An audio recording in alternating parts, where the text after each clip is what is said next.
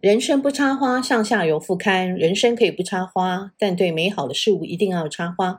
本节目是由上下游副刊与见证环境教育基金会共同制作。我是上下游副刊总编辑古碧玲，欢迎来宾胖胖树王瑞敏。总编好，各位听众朋友，大家好，我是胖胖树。呃，上一次我们有谈到东协的植物嘛，哈，那今天我们想要谈到说，像东协，呃，其实它有十国，幅员非常广大，然后天气又偏热，哈。各国有各有不同的风味的香料在运用，尤其是酸味哈，像罗望子这些在我们的香料里面是比较少见。那还有哪一些酸味的来源的植物？呃，就胖胖叔知道的，他们呃纳入饮食的历史有多长？大概是什么时间？然后有哪一些植物？这个我要先稍微从这个有机化学的角度来解释一下酸。像一般我们这个酸呐、啊，一点点酸，其实它是一个很美好的存在。那我们常常使用的酸味是透过醋，那醋在有机化学里面它叫做乙酸。淀粉发酵会先变成这个酒精，酒精再进一步发酵就会变成醋酸。那这个是人类这个酿酒的过程中发现的这个东西。自然界本来就存在酸这一种物质，而且有非常多的形式。包括像什么果酸呐、啊，哎，果酸里面其实又包含柠檬酸呐、各式各样的这个酸味的存在。那刚刚总编有提到这个罗望子，那呃，我不晓得大家一般呃做料理，除了用像我们有所谓的这个乌醋啊，或者是白醋，那大家会不会用一些天然的植物的这个酸味来作为料理？我想。很多人马上想到应该都是柠檬，那柠檬其实也是东南亚的植物，植物学上研究，它应该也是在中中南半岛，在缅甸这一带，它去杂交育种出来的植物。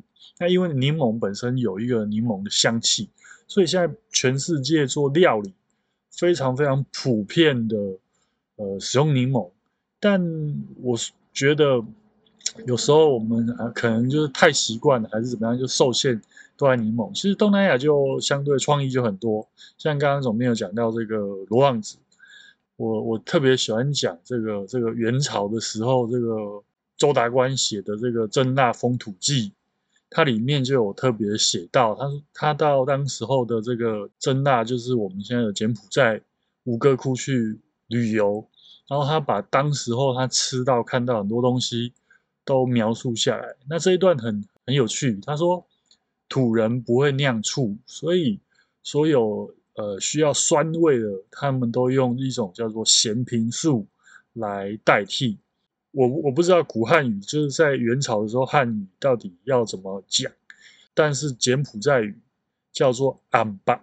那我我我相信跟你用台语去念咸平是是蛮类似的，所以那时候他就讲到东南亚会大量使用罗望子，那确实也是如此，就是。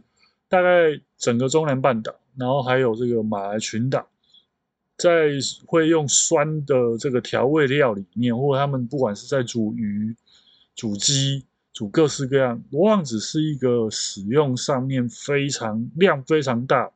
那大家去东南亚市集，也都很容易看到罗望子。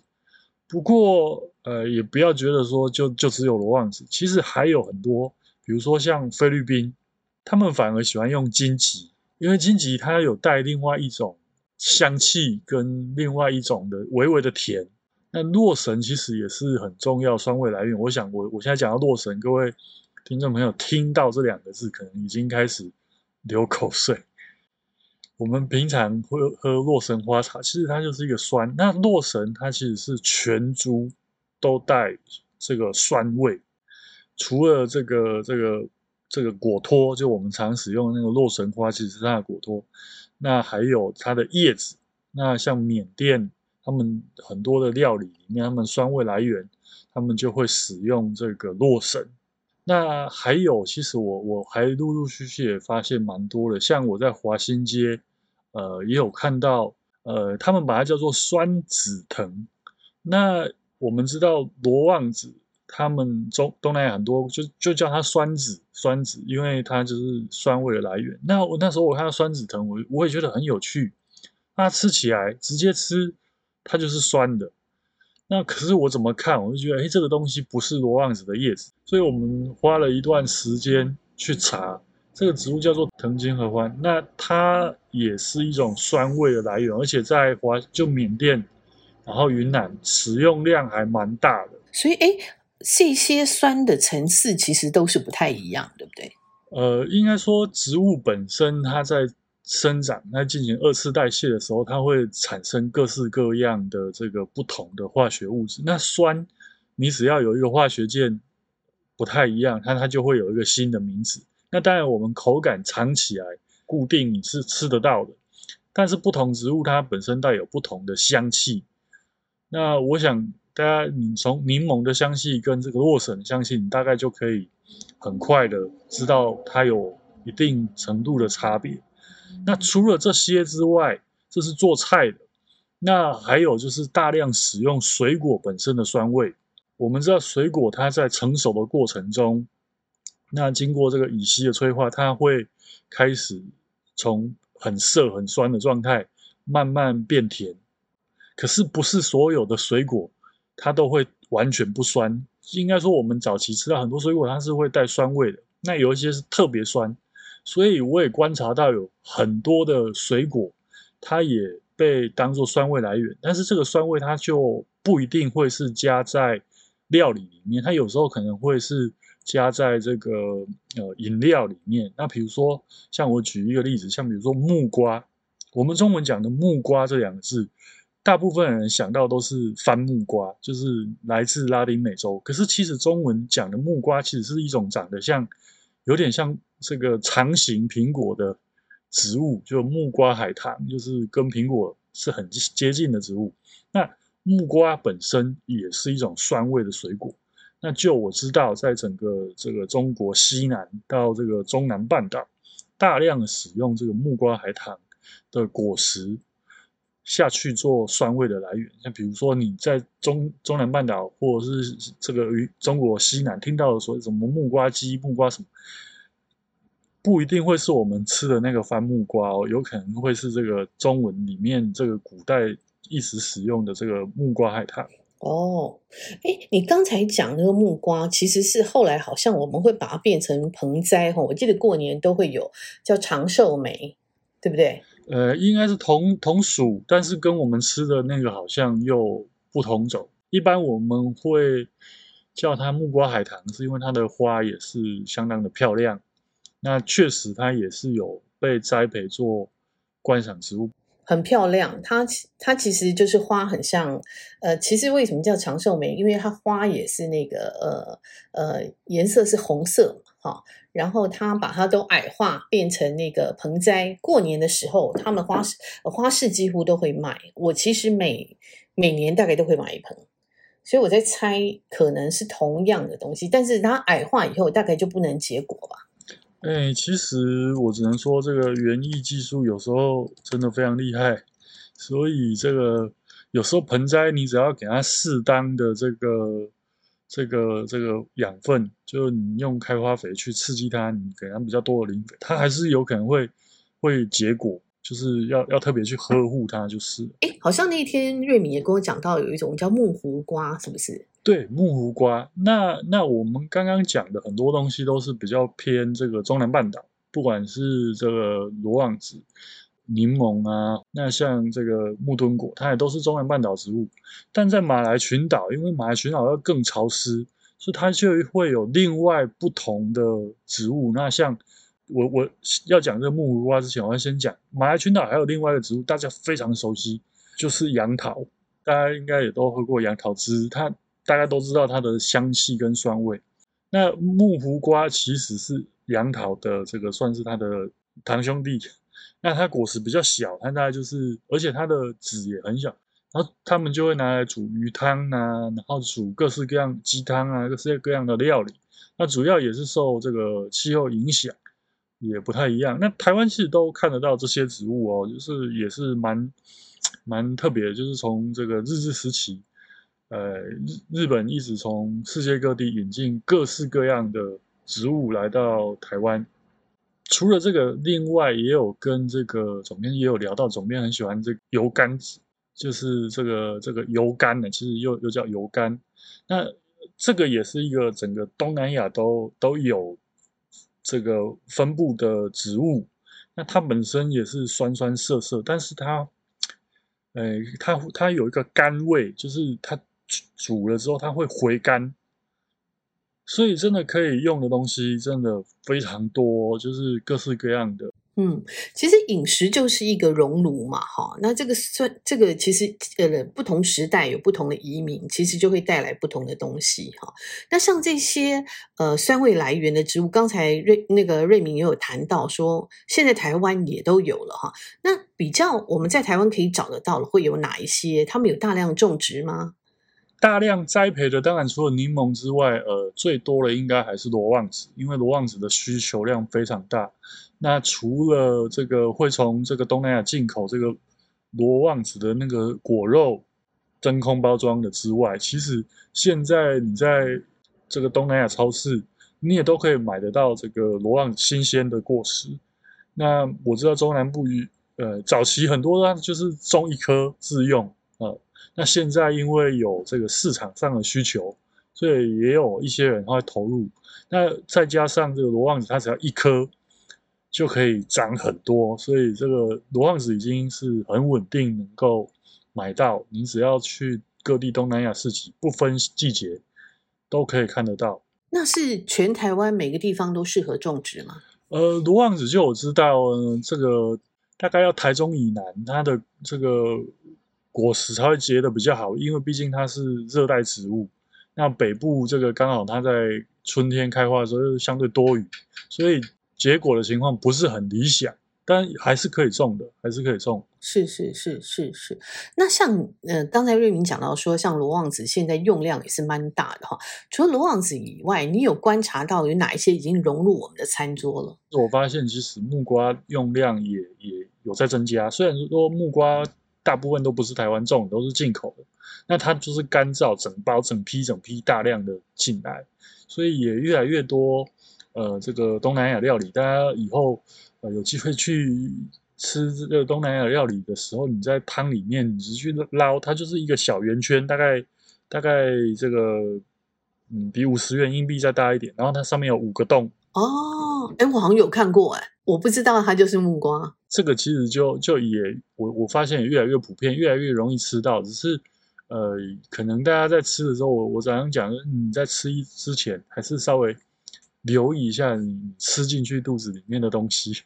嗯，我在捞那个汤里面有看过你描述的这样的东西，可是那时候以为说，哎，其实看起来某一种某一种水果好像，可是其实不太清楚它是什么。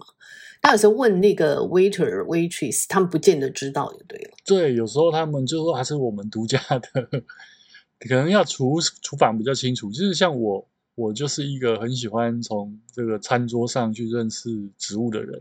因为台湾厨师很多，所以你只要拍下来，很容易找得到答案的。只要它是形体还在，但那种化成粉的那种就没办法。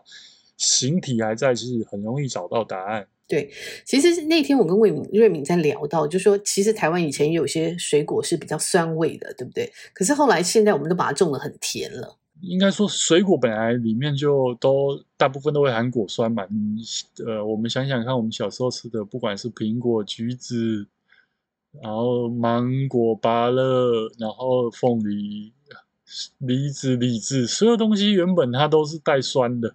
但莫名其妙的，呃，不能说莫名其妙，就慢慢慢慢的就是一直不断的变变甜，然后最后酸味几乎都都不见了，我觉得还蛮可惜的。就原本吃水果应该是一个很健康的事情，你看猴子每天都在野外采采果实，它也没有变胖。可是我们现在如果把水果当这个餐餐后甜这个吃哦。很容易变胖，因为实在是太甜，太甜。对，所以这个其实搞不好是我们肥胖的来源，我们自己不知道。对，但是因为我们太习惯那个甜的口感了哈，我觉得其实今天跟瑞明讲谈到这些酸哈，其实酸其实我们在谈的时候，我都觉得唾沫都那个那个会分分泌哈。其实酸是一个，我觉得一方面就是说它可以丰富这个整个食物的层次，另外一方面它也是对身体是相对比较健康的哈。那其实如果有机会，其实应该多尝试了哈。就我觉得这个。像后来很流行喝这个养生醋啊，各式各样，它就是一个天比较天然的酸味嘛。也许就是说，我们呃，当我们跟新住民更多的融合的时候，我觉得我们在我们那个食物上的光谱会越来越广一点哈、那也许会让我们找到一些呃更多不同的食物的乐趣，甚至让我们身体可以相对比较健康。对，如果有机会的话，嗯，大家真的在餐桌上是可以再注意，因为其实台湾人很喜欢吃东南亚料理，我发现，尤其是我们现在因为气候变迁的关系，所以你会觉得好像夏天越来越长。那东南亚就是一个几乎没有冬天的地方，所以夏天酸酸辣辣其实是很好下饭。确实是真的。好，今天听瑞明讲这些酸的，我觉得还蛮精彩的。那我们也希望说，呃，还有机会我们可以再聊一下酸的话题，也希望他可以。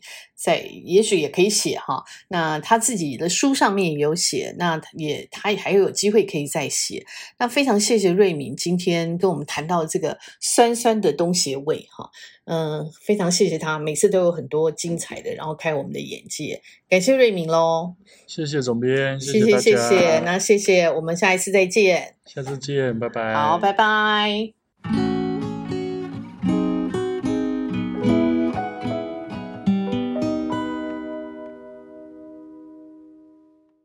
们谢谢胖胖树王瑞敏。那接下来我们请到的来宾呢是林简云老师。碧玲好，上下游的读者和听众大家好，我是林简云。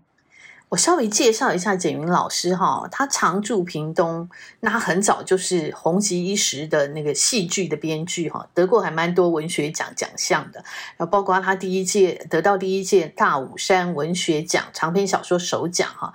去年他才得到新台湾和平基金会台湾历史长篇小说奖，对不对？不对，不对，哈，是前年吗？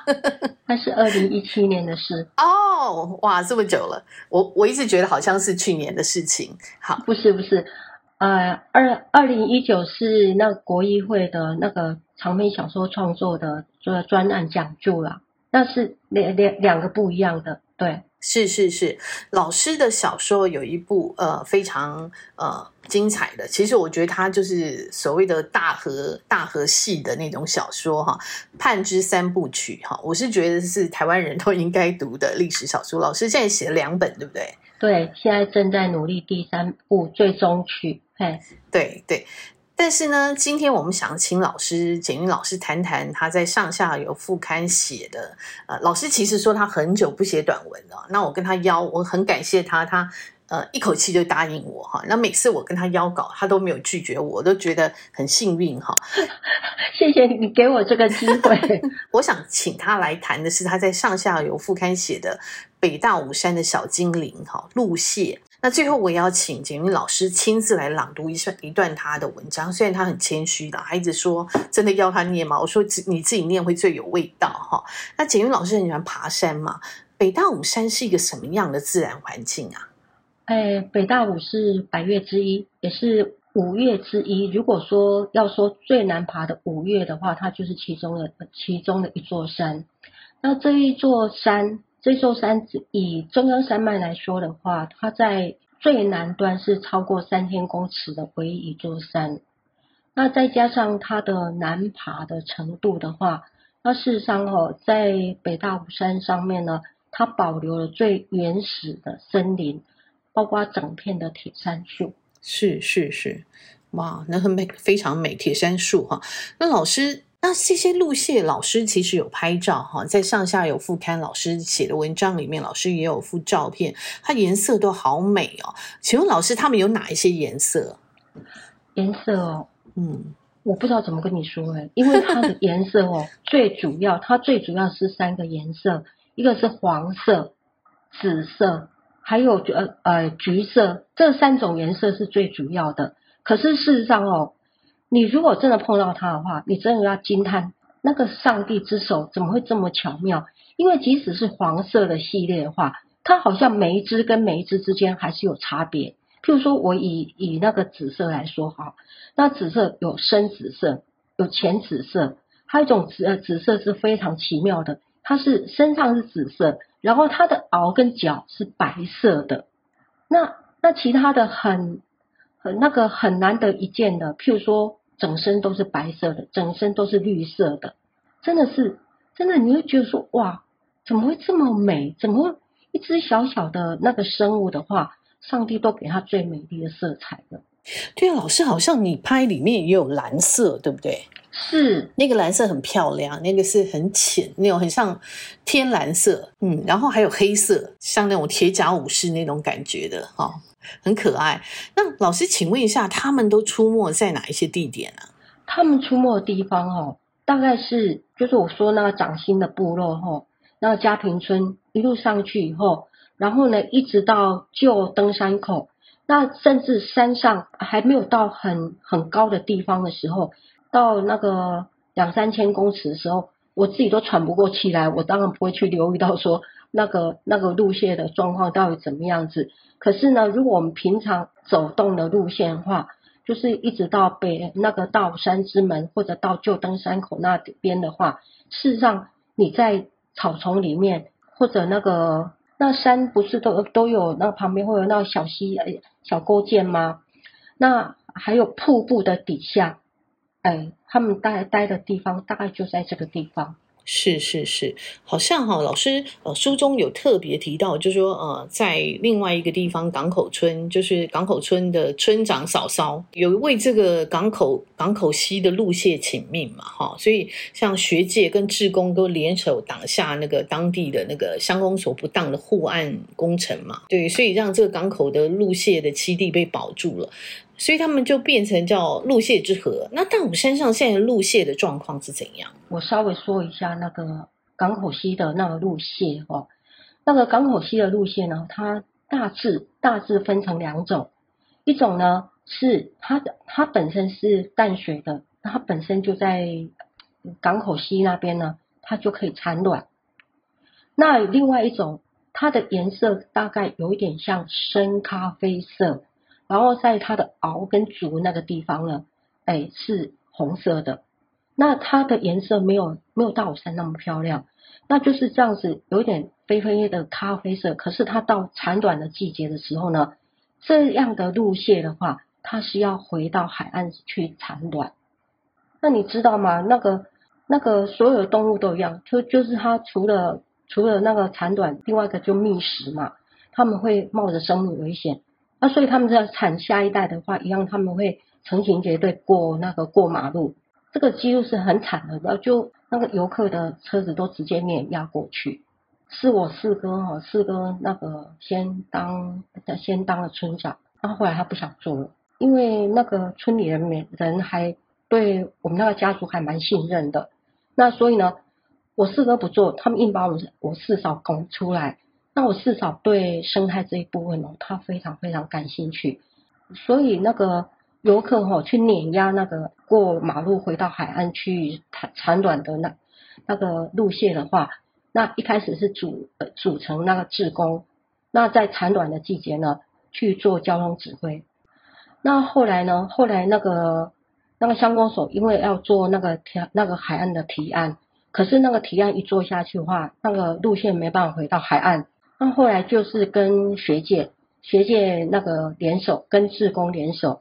那这件事情终于引起那垦丁公园的留意。后来那个垦丁公园哦，他就替这些路线哦造了一个那个水道涵洞。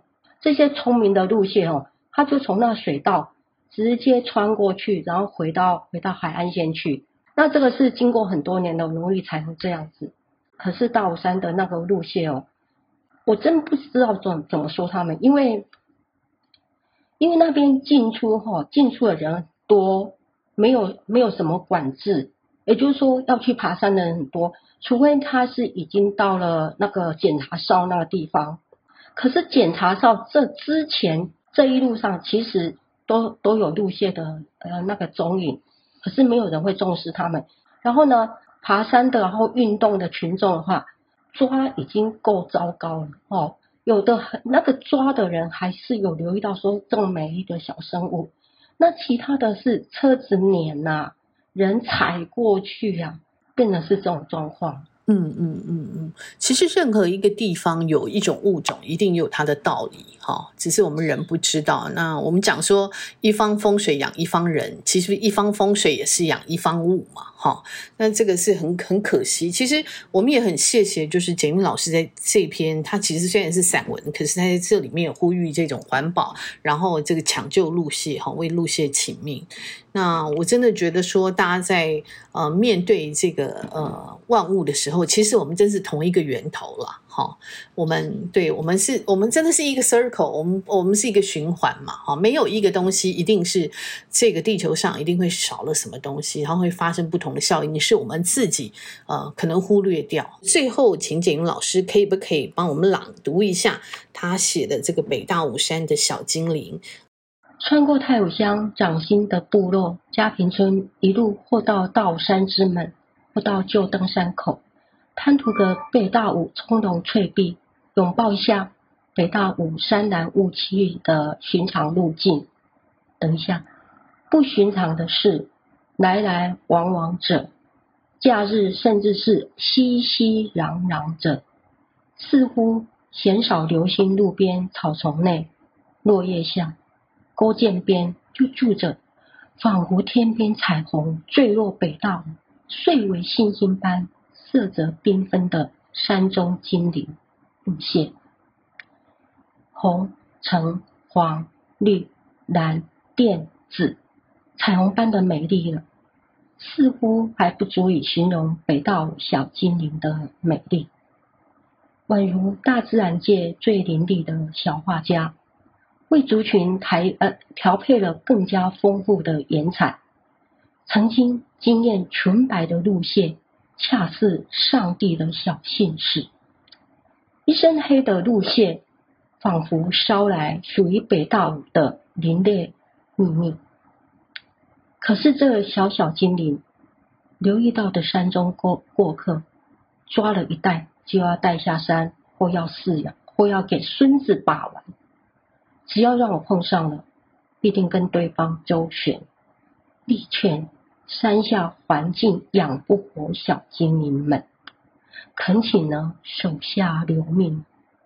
大多数都会难为情地放生，唯独疼爱孙子的公字辈，还是会坚持抓走几只带下山。几乎可以想见小精灵们的命运。在小小孩的把玩下，断螯、断足、五马分尸，最后被丢弃。这还不是最悲惨的，这条路人车杂沓，没有留意到小精灵们的过客，或一脚踩碎，或车子碾压，瞬间粉身碎骨。只在地面留下不成形的抗议印记。还有土壤的揪心。